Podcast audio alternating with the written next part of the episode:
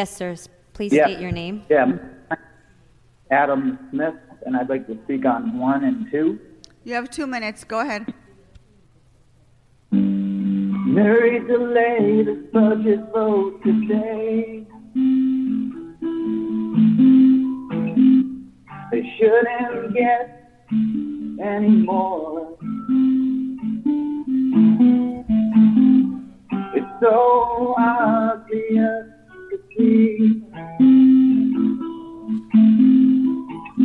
LA spends too much on the LAPD. Stop, stop funding LAPD. Hey, y'all, this is Chris Roth here with Bushido Squirrel with your weekly knock activism wrap up. Today, we're going to be mostly talking about uh, stuff going on with the city's budget, uh, more some more updates relative to what was going on last week. Uh, we've also got a little bit of an update on the Project Roomkey. Of course, another update on the coronavirus situation in California and Los Angeles in particular. And we'll also be talking about some more, uh, some, some of the more disturbing things that are coming out of this coronavirus crisis uh, relating to our jail system and how prosecutors are being uh, shitty. I guess that's kind of a normal thing, but they're being shittier than normal, I would say. Uh, and then we've actually got an interesting little update about the metro and some things that have been going on over there that probably kind of slipped past the attention span of most people because most people are just trying to survive day by day and not really thinking about bus lanes and stuff. But yeah, we'll get to that. So first of all, uh, how's uh, what is it now? Month? Uh, yeah, it's middle of the third month of quarantine for us now. How's it going, Bushido? Yeah, uh, nine weeks, I think. That's yeah, I that that's the math that's in my head, so I'll just roll with it. Uh, it's good. We're still uh, doing the mutual aid project. Um, Still raising money for that. You can always head over to mutualaidla.org uh, to make a donation or offer to volunteer. We're getting ready to like roll out a new back end, so we're going to be able to like move through service requests a lot more quickly and like get folks what they need. Um, so that's been like going really well, but also like a super high bandwidth activity. So if you are looking to get active, um, even with the state sort of reopening, there's still going to be a lot of need. We know that like people's jobs aren't coming back immediately. That's just not going to happen. We're still facing dire economic circumstances, and we already had a lot of housing and food insecurity here in, here in LA to begin with. So all of that's just going to get worse. So we could really use your help, or if you want to just like plug in and see what we're doing, uh, we can definitely help you sort of like get up and running and figure out what you need to do just to help your block or to help your neighborhood or to help a larger community because we really are the only people that are going to pull us out of this. Uh, what about yourself, Chris? How are you doing? Uh, well, so I've been doing pretty well. I've been really involved with the whole um, like the People City budget uh, planning for the last week or so. I guess actually almost two weeks at this point. Uh, and it's been really fascinating and, and, and fun to get involved with. We've really made some some good progress. We actually had we chalked up a big win uh, this past week, but I'll get to that when we start talking more about the budget update itself. Um, aside from that, like I, I've actually discovered a new fun way for, f well, from my perspective, it's fun uh, to try to like actually get back into being more physically uh, active than I have been over the last nine weeks. Because now that we we can't go and exercise without having to have like a bandana or a mask across our faces, it's it's very difficult to go out there and, and do that without feeling like you're going to die. So uh, I invested in a, a smart trainer for my bike. So now I can ride my bike in my living room in front of my TV with like a t uh, like a video game looking thing on my screen where I'm racing against other people. So this morning I went for uh, all, all the work, but you don't get anywhere useful. uh, you don't, but you do burn a lot of calories and you sweat a lot. Uh, and I was having fun. There was this. Uh, I was racing against this uh, this British person uh, who was kept. We kept passing each other back and forth, so it was pretty entertaining. He he had been uh, he had an extra ten miles start, head start on me though, so clearly his uh, his quads are in better shape than mine. Um, but yeah, I'm doing all right. Just uh, getting used to you know continuing this this life of. Uh, perpetual seclusion. so, yeah, it's Yeah. A, it's a thing. It's uh yeah, it's weird. Uh we did a medic training today for some of the community medics that are training through ground game. So that was nice cuz we uh got to hang out like somewhat close to each other, still like, you know, keeping social distancing.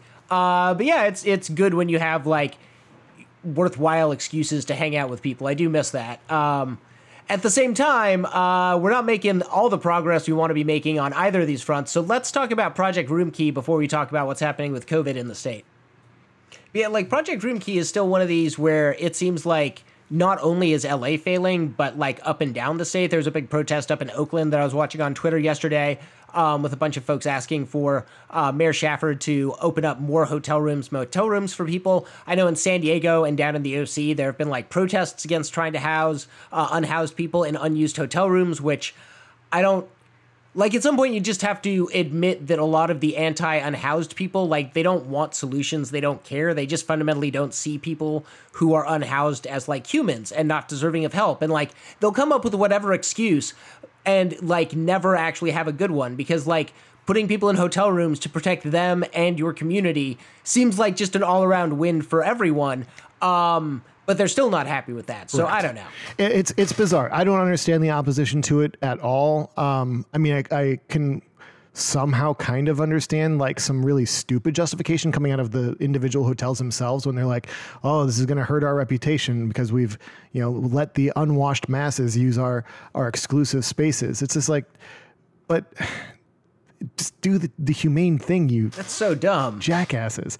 Anyway, so uh, when it comes to an actual update on what's going on with Project Roomkey, we've got uh, about, what is it? F- there are 44,214 unsheltered people in Los Angeles. And through this program, we were promised 15,000 rooms. That hasn't changed. Neither of those numbers have changed. This is, of course, the 44,000 number from uh, the inform- from the count a year and a half ago, because that's the latest we got, and everything takes forever to get any information and updates on those things.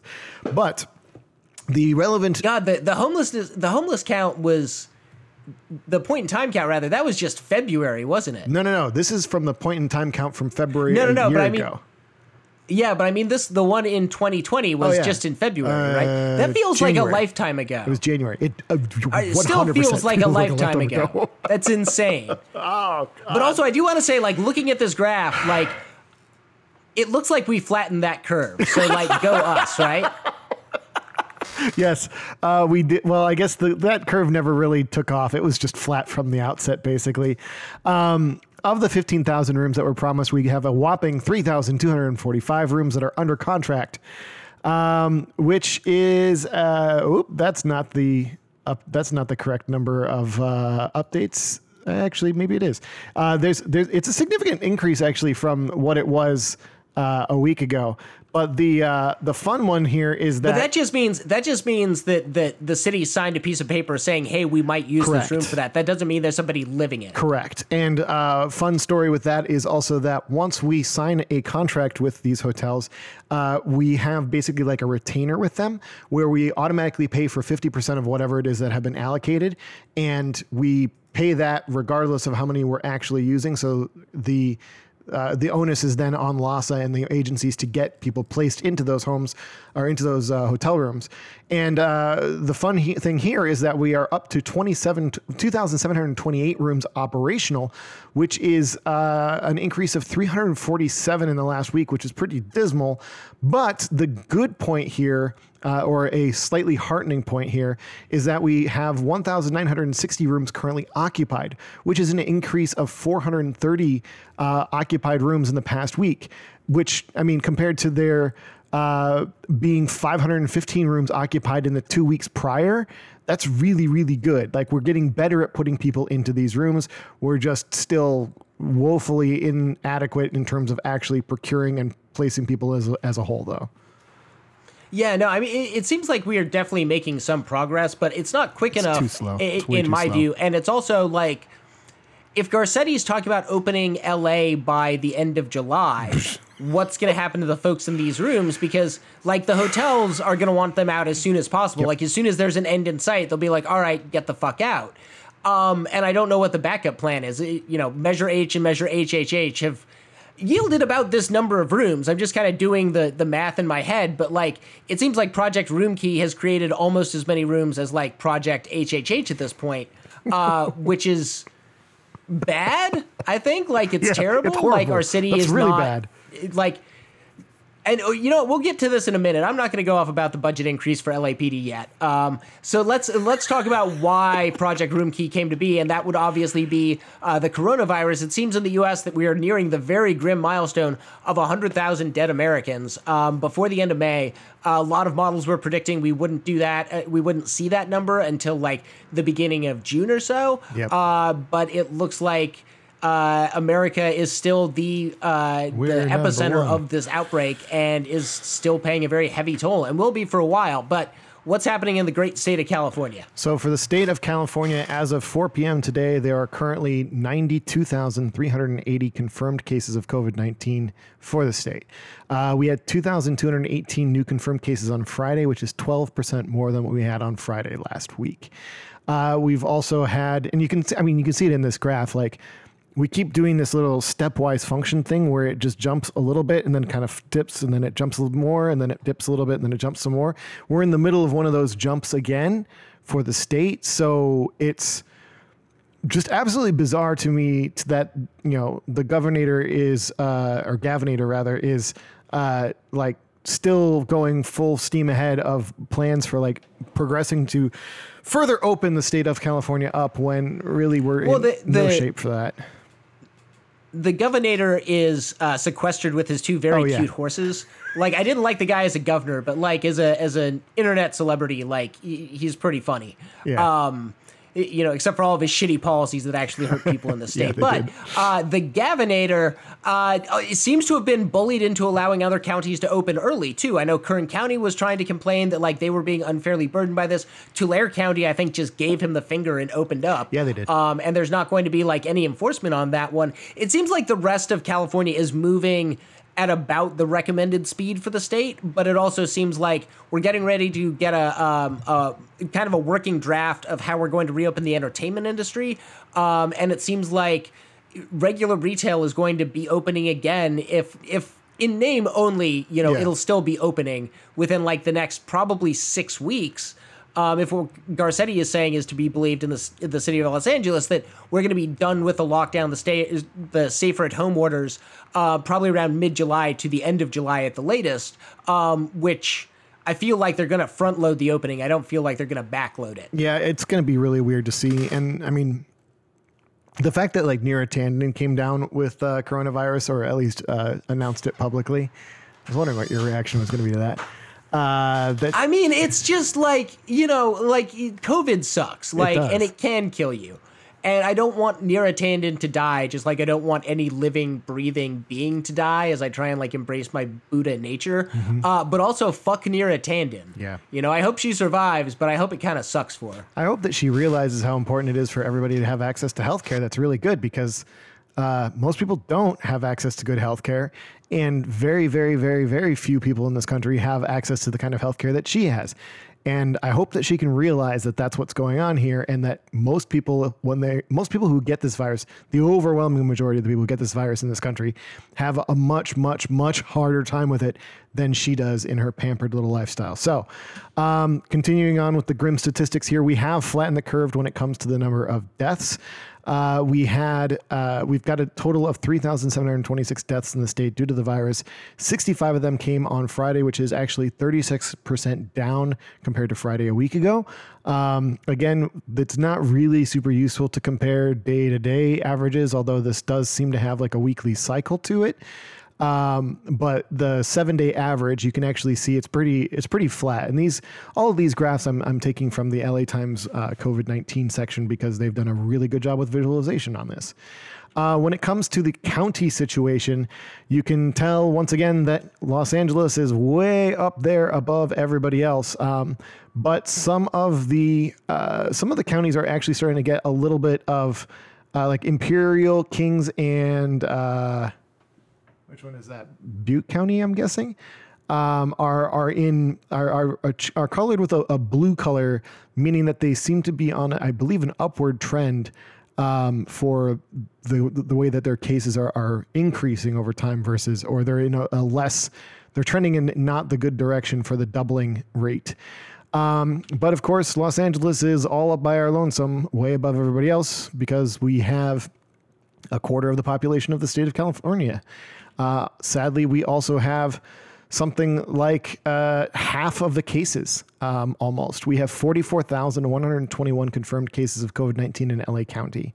We had 947 new cases confirmed on Friday, 1,036 new cases today as of 4:30 p.m. Uh, we've got 2,092 deaths in this in uh, in the county compare and uh, 30 of them came on Friday 41 more so so far today. Again that's by 4:30 p.m. Uh, it is fucking dire and Los Angeles being in a rush to reopen just scares the shit out of me. And yeah.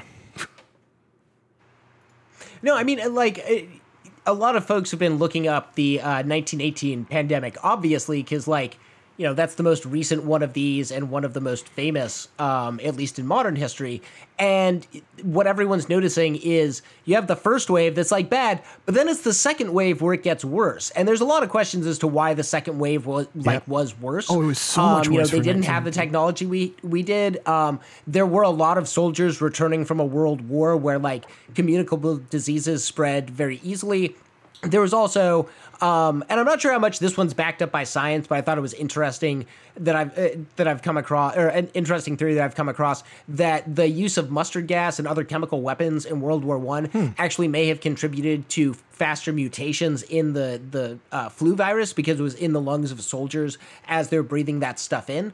Um, and I don't know if that made it deadlier, but like that's something again to consider as like we're going through this reopening phase, and like a lot of people are going to get um, uh, exposed again, and there's a lot of asymptomatic carriers, anywhere from like 30 to 60 percent of the population, Yeah. um, by anyone's guess, with you know the sort of soft data that we have. But that's a lot of incubators out there walking around.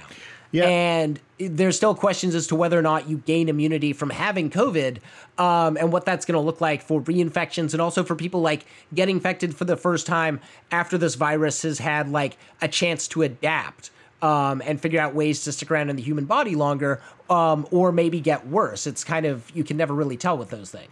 Yeah, I mean, I think the more likely case, from what I understand, which is again, I'm not an epidemiologist, I don't really know much about this stuff, but my guess would be that you know there was the initial spread, and that seeded more places in the population for uh, spikes in the virus to to propagate from. And then when the weather started to turn in the fall of 1918, then that was when the flu just absolutely took off, and that second wave was so much more deadly. That's all exactly the same kind of a pattern that we might be seeing here because we're kind of nipping this in the bud as the as we get into the warmer months in the northern hemisphere but who knows what's going to end up happening when it starts to get colder again and people are more uh, you know forced into a more confined space when it comes to any interactions they have with anybody which is a, an we know is one of the ways that this virus is propagating is in close confined spaces between people who are talking and you know putting uh, particulate droplets of their uh, of their saliva into the air. That's how the most intense spreading of this virus is taking place. Um, but getting on from that uh, yeah time time to uh, Yeah, let's let's go ahead and uh, talk about the uh, the budget uh, as it sits right now. Um, After a little bit of uh, kicking the can down the road, City Council de facto passed the budget, but several folks spoke up saying they would like to do things differently, um, which it seems like being the City Council and having the budget in front of you uh, is the time to talk about doing those things differently, not by kicking the can down the road Well- so that the budget de facto has to go into effect because you're not going to do anything about it by June 1st. yeah Um, that seems like the wrong move if you want to change the budget. Um, yeah. You're not wrong. Um, basically, what ended up happening this week was we had um, we we basically were able to flood public comment period on Tuesday, Wednesday, and on Thursday. On Wednesday, we we had so many people in the the calling queue who wanted to speak about the budget because the budget was item number one on the agenda. Um, they actually took the normal roughly hour long period that they are supposed to be allocating to public comment. Whether or not they actually hit that hour every day is dependent upon the number of people that are actually in the queue. And uh, they kind of sometimes just kick people off the queue for no reason. And it happens all the time, especially for activists that we know who are on Twitter and then post screenshots of their phones getting disconnected. Yeah, it's bad. But the uh, point here is that Nury actually, um, Council Council President Nury Martinez extended the comment period from 60 minutes to 90 minutes on Wednesday, and 100% of the people who called in uh, and said anything about the budget were voicing strong opposition to the current state of the budget. Um, basically everyone who called in was opposing the police in particular. Uh, there was a small contingent of folks who are calling, uh, who were calling in from the, or who, who are part of the merchant uh, group that exists up in the El Pueblo area in the historic. Um, uh, the El Pueblo neighborhood in downtown LA, just north of the 101 freeway in front of Union Station. Uh, it is a historic and cultural landmark within the city of Los Angeles, and they apparently have their their rental contracts are actually with the city itself. Uh, they are tenants of the city, and they are tasked with maintaining that area and and basically preserving that cultural heritage.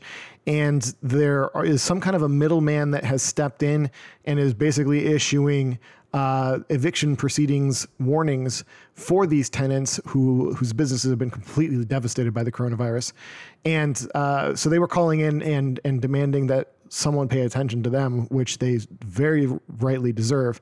But of those like five like they were five or six callers the other like 50 uh, were all calling in basically saying that the police budget is absurd.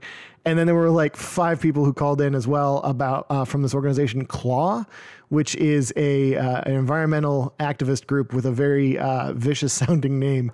Uh, and they were protesting the slashing of the environment environmental protection for the, there's a um, a wildlife corridor that was like all the funding was being stripped out of the budget because um, our boy Mayor Eric Garcetti, he loves them cops.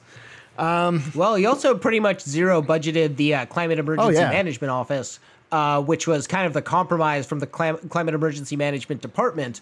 Um, and so, like LA, I don't think we actually have an environment officer here at this point or a sustainability officer because, uh, and I shit you not, Houston stole ours. But not like, not like in a What? mustache twirling like evil villain way. They were just like, "Hey, we'll pay you more money," and the city of LA was like, "We can't pay you as much money," and so they left to go to a better job in a city that wanted to pay them more money to do their work. Um, and LA since then has not bothered to get you know somebody to do that job.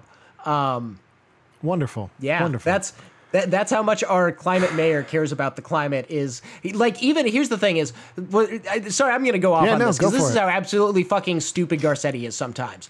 The climate Sometimes. emergency management department was going to be a full like department that would still answer to the mayor, but would be its own department, have its own staff, would basically pull together all of the people who were working on sustainability and climate issues in LA's 38 different departments to get them all under one roof four days a week to work together to figure shit out. Because right now, what you have is 38 people working on sustainability and environmental stuff. If if the position is filled, like not all of these positions are filled in all of the oh, offices. But anyways, you have these people all working in their own little silos, doing environmental and like sustainability stuff, and they never talk to each other. So like they're just doing their stuff that all intersects, but they don't talk, which means nothing ever effing gets done. So like a bunch of activists, myself included, were like, "Hey, why don't we make a position where they all talk, where they all like get together and they talk and they fix shit?" And I, I'm gonna keep banging my mic here. Uh, and everyone was like, "Oh my god, that's an amazing idea." Paul Krekorian like took it to Yeah. council. Everyone was like, "Rah rah, let's do it." Like even Nury was like, "Fuck yeah, let's do the environment. We're Yep, gonna yep. fuck up climate change."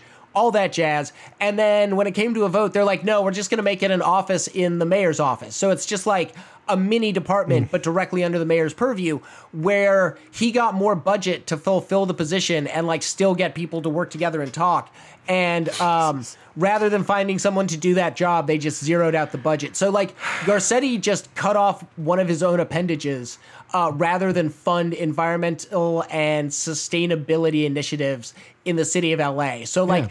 every time he bullshits you about he cares about the future or like mayors do the work, just know that when push came to shove, he decided to give LAPD more money than taking like a tiny percentage of that, maybe like 5% of what he's giving to LAPD and use that to literally just pay someone to do sustainability and make sure all of the resources we currently have are actually like doing worthwhile shit. Yep. So that's my like long-winded take on the budget. That's totally fair because um, this is basically how we prioritize our spending here in the city of Los Angeles, while we're in the midst of one of the largest housing crises, crises, crises uh, that this country has seen in you know decades at the very Fucking least. that makes me so mad. So uh, basically, city council has been talking for the last like eight nine weeks about these renter protections and all of these things and trying to keep people from being evicted from their homes. And you know they were like oh we're we're we're working on a, an eviction moratorium. And Mitch O'Farrell uh, was the deciding vote to not pass a strong eviction moratorium because he's an asshole. Um, but the uh, basically all of these all of these things and, and protections that are supposed to help these renters were all going to be managed through HCID which is the Housing and Community Investment uh, Department of the City of Los Angeles. And they're just not getting any money. They get $163 million in the 20 to 20, 2020 to 2021 budget. LAPD gets $3.1 billion. Like, we care so much more about the cops than we do about keeping people in their homes. It's just absolutely fucking preposterous. And imagine like imagine how many homes you could buy with three billion dollars. Like imagine how many people's like mortgages you can just pay off and make them secure in their home, or like buy those homes from Caltrans and put people in Oh, them. God. Like just take the homes back from Caltrans. Fuck how many bulldozers you could like buy just to to uh, tear up LA Country Club, like just Yeah, you. Yeah, we want to go after those golf courses. But here- this is another fun little figure: is that the police got a seven seven point one percent increase, uh, housing got a nine point four percent decrease, and uh, the economic and workforce development portion of the budget got uh, similarly an, an eight point nine percent reduction in their funding. In, in uh, our boy, yeah. In the in the midst of a pandemic, we don't need housing, Yeah. community, economic, No. workforce, or development. Why Why would we, need, none of that stuff. Why would we need any We of those just things? need the cops. exactly. So. They can they can shoot unemployment to death. God, I guess that's true. If you just murder all of the other people. They'll fucking people. tase inflation until it like comes under control. That's how we're gonna head off Weimar, Los Angeles. Is LAPD is gonna tase the shit out of inflation. Wait, that's how we create. That's absolutely how they become the uh, the new fascist regime. Um, but anyway, uh, uh, Dr. Melina Abdullah, uh, Jane Nguyen from K Town for All, Jacob Woocher from the Los Angeles Tenants Union and the People's City Council, and Pastor Eddie Anderson, whose church I forget the name of at the moment. I apologize. Uh, they all came together to co-write a piece that was actually published in the Appeal this week on, I believe it was Wednesday, right before the Thursday vote uh, on the budget. So everything like the, the stuff that's been going on with the People's Budget LA coalition, which um, peoplesbudgetla.com, if you haven't checked it out, and I don't know how you, if you follow us and you're listening to this podcast and you've not seen us just absolutely shitting all over the budget for the last week, I don't know what you're doing, uh, because we are extremely online and we know that our audience of people are most likely similarly online because we all have brainworms at this point. Um, but the first, the first paragraph, or one of the first paragraphs in this piece, uh, lays things out very clearly. It says, "quote." If a budget is a statement of priorities and Mayor Eric Garcetti's are clear, continue LA's descent into a police state where huge numbers of poor people, especially black people, are deprived of services, even in a city with unimaginable wealth, end quote. Uh, continuing further down in the piece, all told, Garcetti is proposing that LA spend a staggering $3.15 billion on policing, eating up nearly 54% of the city's unrestricted revenues, which is where most of the money for general services comes from. Compare this, for example, to the meager $163 million proposed for housing and community investment, which is roughly just 120th of the money going to the police.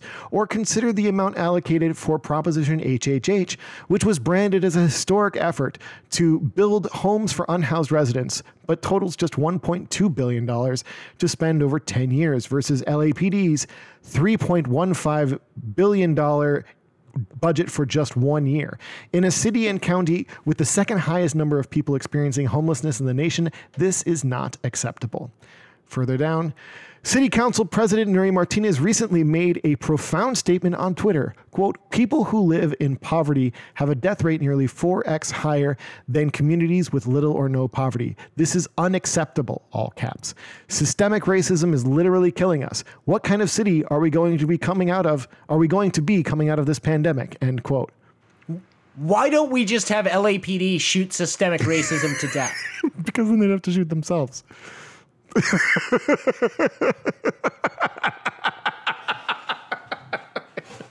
I'm just gonna not We're comment gonna on go that off one. the rails on this one, aren't we?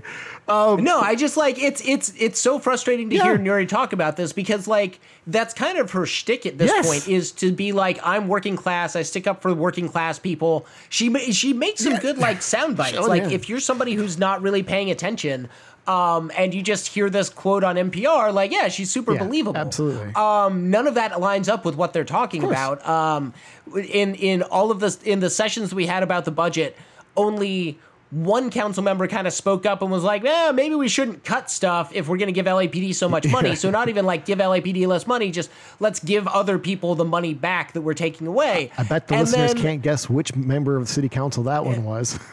but that was that was the strongest criticism of the budget. And then from there, you had like Krekorian and Koretz being like, "Oh, you know, I feel like we can do things a little bit better." And it seems like Krekorian more wants to be more of a budget hawk and wants to do more austerity. And I think Koretz is just like wants to shuffle money between like the soft programs. Like none of them are going to go after LAPD. Well, at this point, so like not a not a chance. From what I could tell listening to all of this, and I did live tweet all of these meetings, and it did make my brain, brain kind of melt over the course of the week.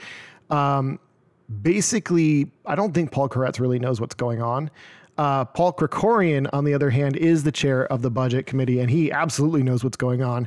And his whole shtick with all of this was to send the budget back to the budget and finance committee so that they could uh, basically manage all of the and any any proposed changes through that committee in a much more of a, a controlled process because there's only the what five of them in that committee versus the full council of 15 people so uh, it's also far less likely that people are going to be calling in and harassing the shit out of the budget committee than they are calling in and harassing the entire council um, just I mean, I wouldn't.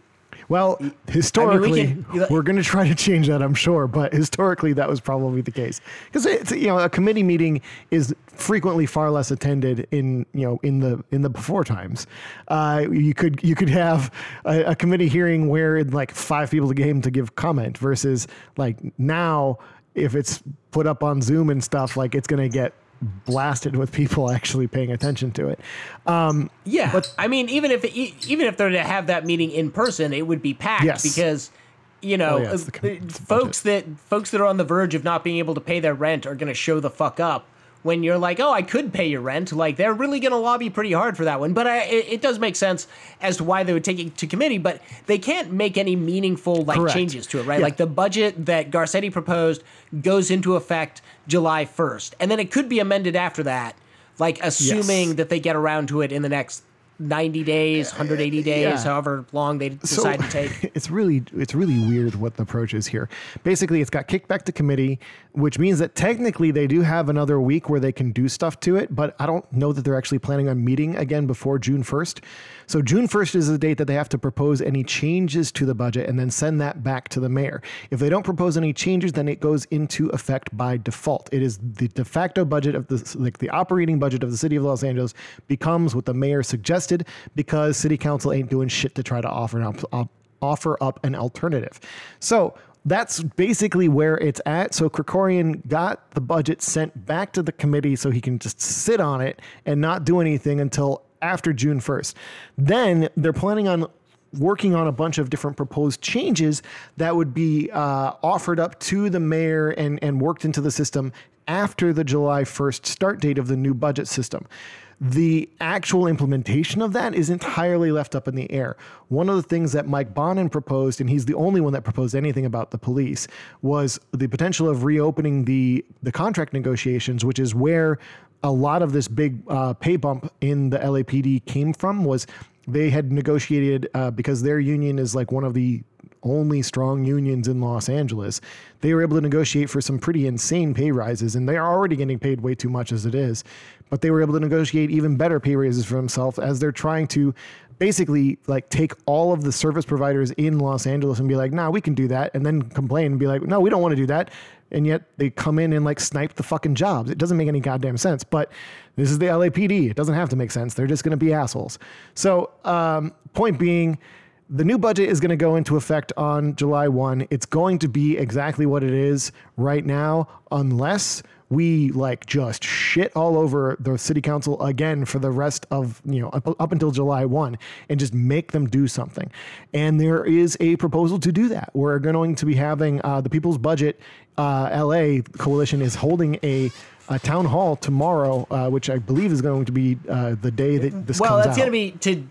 Yeah, today when it's when it's broadcasting, it's uh, Sunday the twenty fourth at five p.m. Yeah. So tomorrow, if you're watching us right now on the stream, and there's one person who is watching us, although that might be you. Uh, come, No, it's not you're me. Not in there for tweet. Okay, well, somebody's watching. They're just not commenting. Um, but the uh, if you're if you're listening to this now, the, the the town hall is going to be tomorrow at 5 p.m. Uh, it's going to be hosted on on Zoom. Uh, there's room for up to 100 people to be participants in the meeting, and then it's going to be live streamed on the Black Lives Matter LA Facebook page, which is facebook.com/slash blmla. So uh, it will be live cast there or simultaneously broadcast there. Uh, if you can't get into the Zoom meeting, uh, there will be links for all of that stuff going out in the description of this podcast, in addition to just check the ground game Twitter.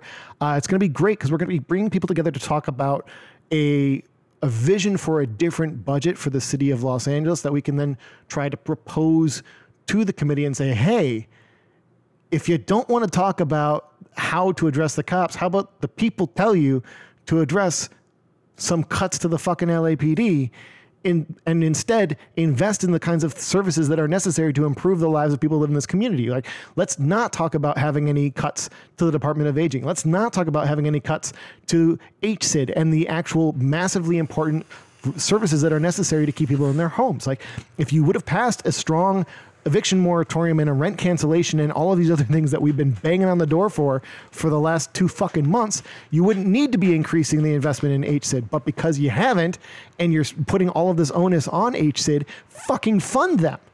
They're dealing with over 500 requests a day at this point, and they do not have the fucking staffing for that. And it's only going to get worse as the eviction moratorium starts to come out uh, of effect, and people are now their landlords are going to come in and be absolute shitheads and start p- trying to push to get them evicted because they. Can't, people can't afford to pay rent because they don't have a fucking job because they haven't been able to work because everything's just shut down. Like ah, Yep. losing it. Yep.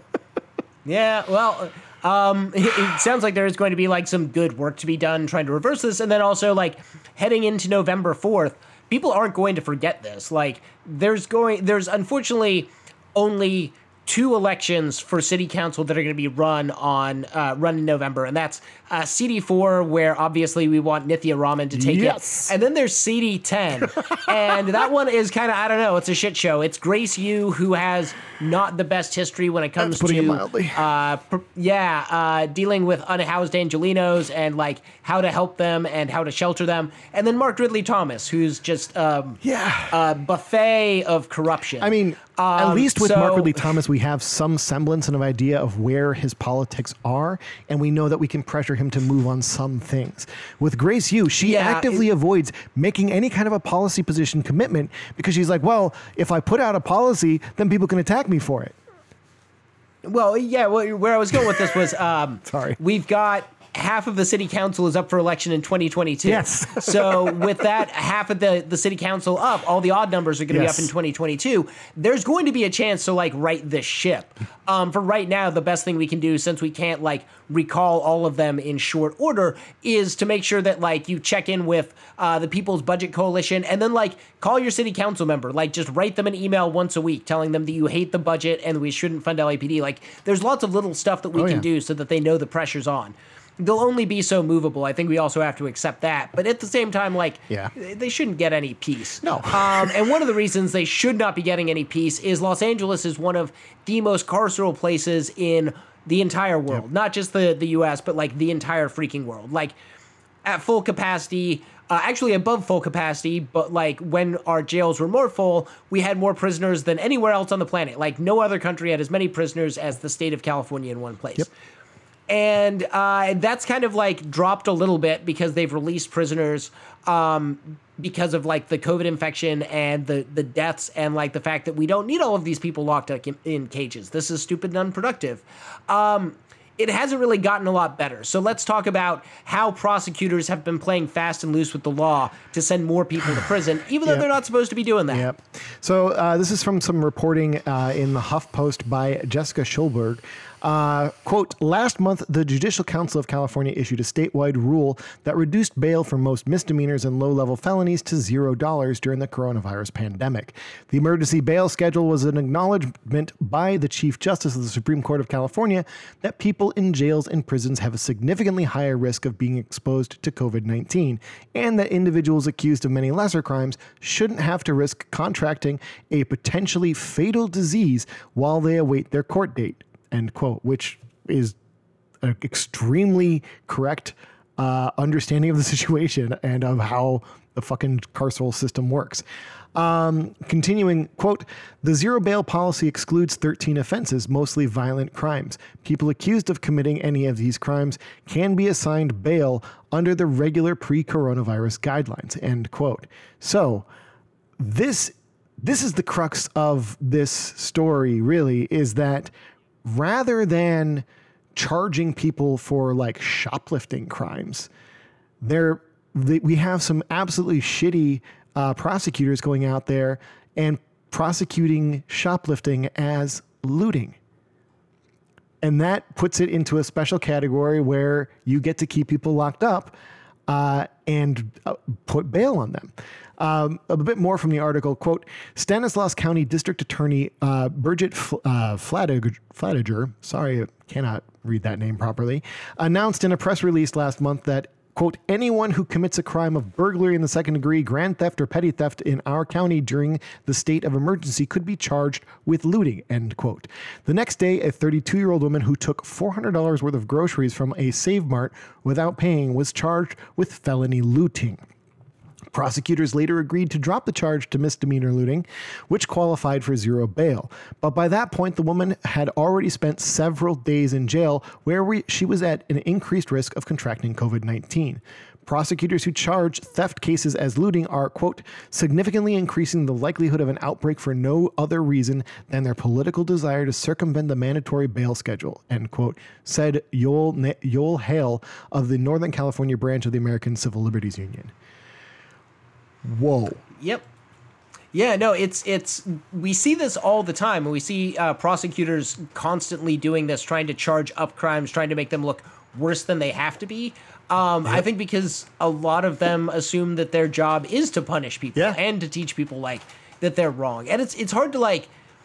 You know, the situation here isn't as drastic as it was during Katrina in Yeah, New Orleans, yeah. but it's hard to forget that like when we see looting laws enforced, it's almost gen- almost always against like black and brown people. It's very rarely against like white people who are doing what they have to do to survive versus people who are looting.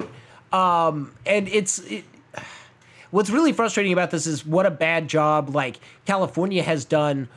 Well, not just California, but what Los Angeles has done with its prison population, with uh, Sheriff Alex Villanueva Oh, yeah. going out there and saying that prisoners were infecting themselves with coronavirus or trying to infect themselves to get released early. Yeah. Um, when he is, uh, his staff is like constantly exposed to like uh, uh, uh, sorry, coronavirus and all of the other things that come along with like just the violence and inhumanity of working in the jail system. And then you also have like Terminal Island, which is out Yeah. in uh, Long Beach and is a federal penitentiary. And a lot of the folks there are a lot older and require medical care as Yeah. is.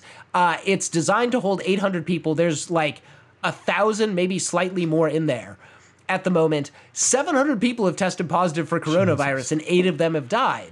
And like anyone who's telling you that the carceral state needs to keep going on during a pandemic is absolutely full of shit. Yeah. It's it was weird yesterday watching that big car chase go down when that could have been taken care of in a, a much less violent and ridiculous way without putting lots of people's lives Mm-hmm. in danger. Um, but LAPD, I feel like they have nothing better to do with their Yeah. time right now. Like there, there isn't a lot of crime going Crime's on, down and like 30%. Yeah, and I mean they could go, you know, maybe kick some heads in at the banks because they're still doing the crimes, but that's not the kind of crime that LAPD deals with. So, you know, it, the cops seem kind of like bored and looking for, stuff to do. Yeah.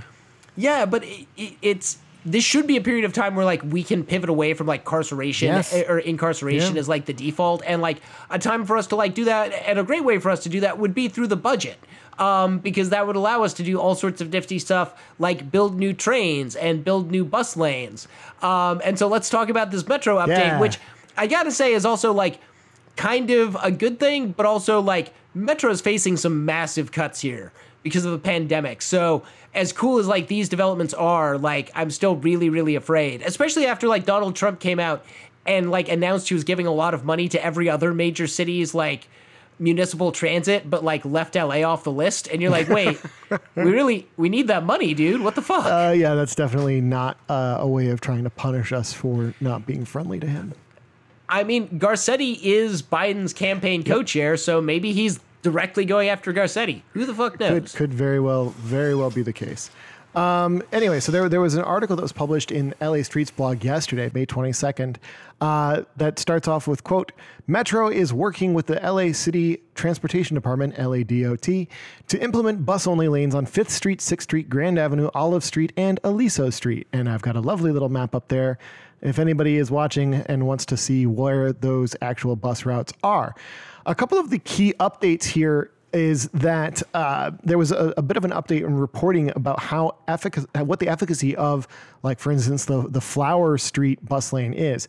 Uh, two is one of the members of the uh, the reporting committee on this reported several metro findings for Flower. The Flower bus lane has served 86% of total people on Flower Street, compared with only 14% in private vehicles in the two other general lanes. So one lane of buses, 86% of the people. Two lanes of cars, 14% of the people. A third of the street carries five sixths of the of the street's capacity. Flower bus travels. Uh, flower bus travel speeds improved by up to 30%. Bus ridership increased 32% during the bus lane hours, even after trains resumed operations. The flower bus lane's impact to car traffic was relatively minor, with speeds slowing by two miles per hour on a 35 mile per hour street. Uh, Streets Blog LA, you are killing it with this reporting.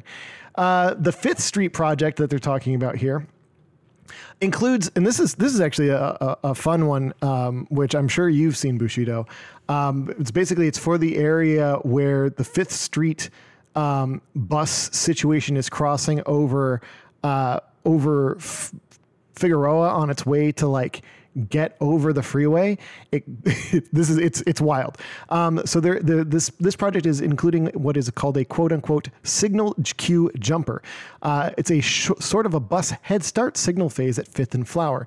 In this location, buses pick up riders on the right side of the street across from the downtown library. Then they need to merge all the way over to the left to continue on surface streets into Westlake. This merge conflicts with cars who are merging to the right lane to get onto the 110 freeway. The queue jumper would allow would give buses their own dedicated fa- signal phase, allowing buses to merge left early before cars enter the intersection. This is such a good idea. By basically I mean, it, is, but I also like. I feel like that's putting a lot of trust on drivers. Well- which if you've if you've noticed the number of people who just like drive on drive into the blue cl- the blue lane Yeah. the blue line or what do we call it now? Is it the B line?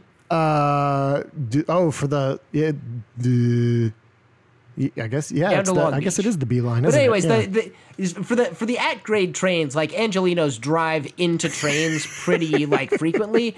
So like as much as I like the idea of giving buses like signal priority, I also feel like there's got to be a better way to redesign that because it's just a terribly designed It- it is. catastrophe to begin with. It really is, but without them like creating bridges and shit, I think this is pretty much all we're gonna get.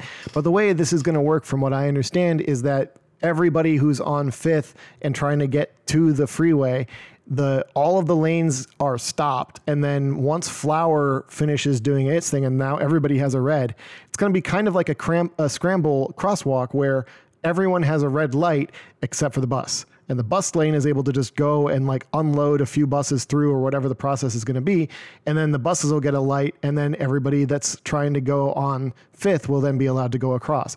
This should be incredibly helpful during rush hour when uh, that is just a, a solid sea of cars Yeah, I mean, I'm just saying I've seen Angelenos job. It's so. totally that is totally fair. Um, so we'll see how that ends up working. And then the other thing that's going on here is that uh, the Metro staff, uh, reading more from the article, quote: the Metro staff report notes that preliminary traffic estimates show that both Fifth and Sixth Streets have sufficient capacity along the entire corridor to install a bus only lane without significant impacts to general traffic. Metro reports that community outreach for the bu- new bus lanes began in March 2020 and were shortly put on hold due to COVID-19 pandemic. Uh, the agency nonetheless quote expects to complete public outreach engineering design and installation of the project by December 2020 end quote so this stuff is moving along um, one of the other It is. It's it's it's still small and limited. It is. Like that's and that's going to be my criticism of this stuff for a long while Totally. because we're doing it so piecemeal. But it is good to see it. It's just like until we actually stripe all of Wilshire or all of Santa Yeah. Monica for a bus yeah, lane, yeah. it's going to be really hard for like everyone in the city to see why this is. i mean to be fair you know, it's going to be like I was, well, I was gonna say it's gonna be like there's there's pockets of like downtown where you have really good service and you have dedicated bus yeah, yeah, lanes. yeah. But if you live or work outside of downtown, you'll never see that, and you'll be like, "Why the fuck am I paying for Metro? It doesn't help me." Yeah. So what would hopefully happen with that is that all of Wilshire will simply be, you know, no cars. They'll, they'll just make it only buses and bike lanes, and then that way things will really be able to move along. Because if you can get the Wilshire corridor to be car free, the all the way from downtown uh, out to the west side, that's a huge uh, arterial that would be uh, a massive way of moving people east and west across the city. Um, w- one of the things that they're also doing, and I didn't pull any quotes for this one, um, but I'm showing a picture of it right now. This is on Olive Street uh, downtown. This is very close to where I live, actually. And I've ridden my bike up and down this street many times, and it's kind of terrifying because the bike lane and the bus lane are the same place. And as a bicyclist, like it sucks when you're in an area where there's a bus lane. Like it's terrifying. Cars are terrifying. Buses are even more terrifying, except that the bus drivers tend to be a lot more cognizant of what the fuck's going on around them than regular drivers. But what they're planning on doing on uh, on Olive, uh, I think on actually wherever they're putting in a, a bus lane, the plan is to have the bus lanes on the right and the bike lanes, if there's going to be a dedicated bike lane there, will be on the left side of the street. This is something that you see over on Spring Street and Main Street, where they have a, a separated, dedicated bike lane area that is all the way off on the left side of the street, where they are the least likely to have to deal with. Uh, you know, devastatingly fatal car and or bus impacts. And actually, this is a um, this is basically the best practice uh, that's been established nationwide for how to lay out uh, bike lanes on any of these uh, any, any dedicated bike lanes on a one-way street. It's always put it on the left because then you're in the best position to not get run over. Because people are much better at checking their mirrors when they're trying to make a left turn than they are when they're trying to make a right turn especially like in LA a lot of people make right turns without even really fucking looking where they're going and even at the crosswalk let alone like in the bike lane that's coming up behind them. So I am thrilled to see this actually start to get done. They just finished repaving and repainting 7th Street. Uh, it is wild. Like when I've done grocery runs for Mutual Aid LA like the number of cars that are still managing to be packed onto 7th Street in the middle of the day during the pandemic is absolutely wild. Like it was very nice to be driving and picking those groceries up earlier on in the pandemic. People clearly have stopped giving as much of a shit, and I am terrified to see what the consequences of that are going to be. Like I'm really worried that we are not actually flattening this curve the way that we think we are.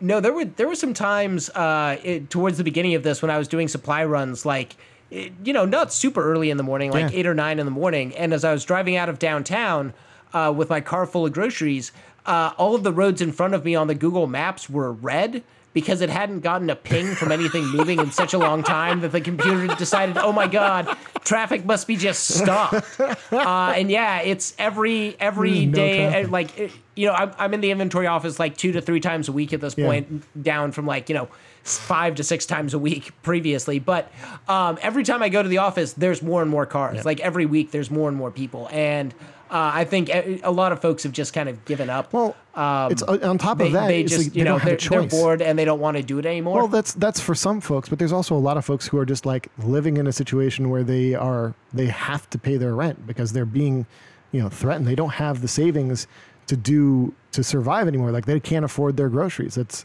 They need to go out and work. Yeah, but get there's their I. I don't think all of the traffic is Oh, coming for from sure. people going to work because it's not like work commute Yeah. time traffic. Like it's different. Um, I know we are going to be seeing that more as people do Yeah. go back to work, but even though it's going to be way fewer people, you know, if you're if you're like a retail store that's only doing curbside delivery, you don't need your entire staff for that. So you're not going to call back like all 10 of your employees. Maybe you'll bring back 4 of them. And then the other 6 like maybe bring them back in the next 6 months to a year as stuff like fully opens up. Um, but yeah, I just I, I don't think the uncertainty is going to get by us anytime soon. Yep. Um, you know, it, uh, God, who just did this? Um, I don't this will be the last thing I mention before we like kick out of here. Yeah. But um, oh God, I can't. Oh, I, it was Herbalife. So Herbalife just issued like six hundred million dollars in junk bonds, uh, so that they could complete a stock buyback. So that's What? that's where the money in the system is going. Yeah. So Herbalife, the pyramid Yeah, yeah, scheme. Uh, is selling six hundred million dollars worth of junk bonds, so that's very high interest bonds um, to people who are willing to buy that kind of stuff right now, so that Herbalife can buy back more of its publicly traded stock, so that that stock is more valuable. Um, so that's that's good. No. that's that's all very useful to the economy. We can all like- we can all eat stock, right, Chris? Bushido, you you you have an absolute knack anytime that you start talking about the stock market to just crush my soul. So thank you, thank you for that very much. Um, Look, if we were smart, we'd start a pyramid scheme. So we're No. we, we're the we're the idiots, Chris. no, if it, it's we can't start a pyramid scheme because we actually fucking care about people. We don't want to just milk them dry of all the capital that they would you know ever potentially earn in their lives and put them into excruciating debt because we want to get rich off of their backs. This is why we don't have jet skis. I know, I know. Uh, so anyway, the uh, a couple of pickups here we've got again for this week. We're we're kind of light on the uh, on the updates on this one. We will try to be better about this in the future. It's just it's been a hell of a week. There's also just us. not a lot going on. Yeah, or or what is going on it's a is different rhythm. it- yeah, Yeah. it's digitally broadcast, and we aren't necessarily as plugged into those broadcasts and announcements uh, as everyone else is. But it is. There's been a massive uh, downtick in the number of activities going on because we just can't. It's just how it works. Um, but yeah, so there is a budget town hall happening tomorrow uh, or today if you're uh, listening to this as a podcast. Sunday at 5 p.m. Uh, go to peoplesbudgetla.com and you will get all the information that you need there to tune in. Uh, the Zoom registration is, I believe, at about 80% capacity already, and so it's probably going to fill up. So you might want to just go head on over to uh, facebook.com slash BLMLA, and that's where you can just tune in live and see the stream happening. I'm actually going to be one of the people speaking during that, so that'll be fun. Uh, and then you'll get to hear from a lot of very brilliant people in the in the coalition who have been doing this work for a hell of a longer than I have and are much better at it. Um, but then, of course, we do also have our ground game regular uh, Thursday meetings happening on Zoom. We meet from 7:30 till about 9 or so. Uh, and that if you want to get plugged into that, just go ahead and hit us up on the socials and we would love to bring you along to it. As always, if you have any events that you want us to be taking part in, publicizing, or just being made aware of, please send us a message. You can reach us through the Ground Game LA Facebook page or over at Twitter or Instagram. All of the usernames are Ground Game LA. We make it simple for you. This podcast and every Ground Game podcast is a production of knock.la. You can support our work over on Patreon at patreon.com slash knock underscore LA. Check the description for sources, links to actions, and of course, social media links. Thank you very much for tuning in. Pandemic sucks, but we're surviving. Yeah. Hey, we've got a Yeah, and don't forget said to. Uh, hello. Uh, but also, don't forget to check out uh, Ground Game Live, which is happening every Wednesday Yes. at 6 p.m. This next week is going to be really, really good. Yes, it will. Um, and every week's going to be really good. Uh, Kendall is is kind of the de facto host, but we'll probably be rotating in some more hosts Well, just so she doesn't have to. the Uh, she doesn't have to do that all the time. yeah, we got the co-host situation Yeah, Vic, going on. Vic is Vic's doing great. it. No, Vic, yeah, Vic and uh, Kendall is, is pretty good. I don't know. We'll see how it Yeah. goes. We're, we're still developing it. Exactly. But on that note, I'm gonna I'm gonna play us out uh, so you can listen to all of Adam Smith's uh, fantastic protest song played to Nury Martinez and the rest of LA City Council. Uh, we'll catch you all on the flip side. Take it easy. Nury delayed his budget vote today or tomorrow. They shouldn't get any more. It's so obvious to see. LA spends too much on the LAP.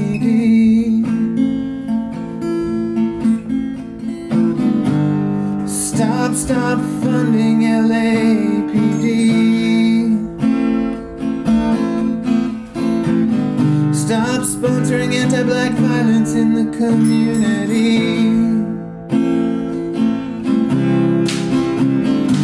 200 million more for an occupying army.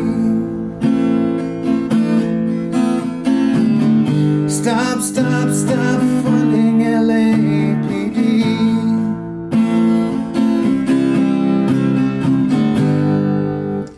You'll have to um, subscribe to my MySpace page to catch the rest of that one.